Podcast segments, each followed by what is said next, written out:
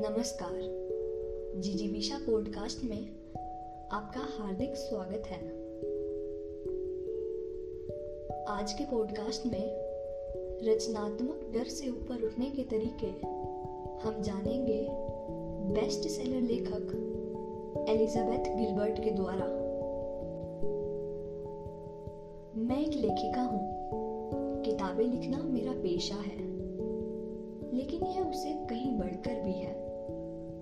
लेखन, मेरे लिए जीवन भर का प्यार है। ईट प्रे लव मेरी पिछली किताबों से अलग थी। इसे बहुत पसंद किया गया।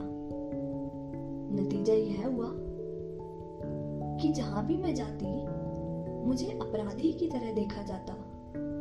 सच में, अपराधी की तरह। लोग चिंता प्रकट करते और पूछते क्या आपको डर नहीं लगता कि अब कभी इतने ऊँचे शीर्ष पर नहीं पहुँच पाएँगी? क्या डर नहीं लगता कि जीवन भर लिखती रहेंगी? लेकिन आपकी किसी किताब की दुनिया को अब कोई परवाह नहीं होगी।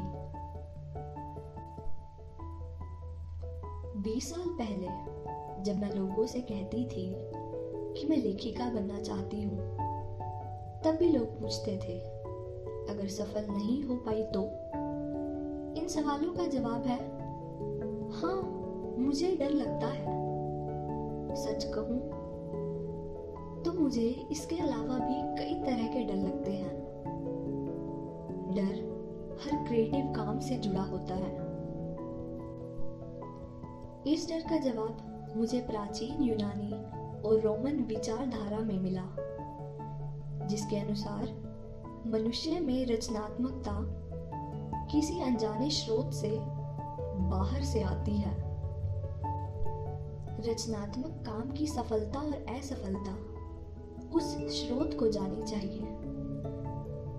इसलिए जब लिखते समय ऐसा डर मुझे सताता है तो मैं अपना चेहरा ऊपर उठाती हूँ और कहती हूँ, सुनो अगर यह किताब शानदार नहीं बन रही है तो इसमें पूरी गलती मेरी नहीं है। यह बात तुम भी जानते हो और मैं भी। मैं पूरी क्षमता लगा रही हूँ। मैं ऐसा ही करती रहूँगी, क्योंकि यह मेरा काम है। धन्यवाद।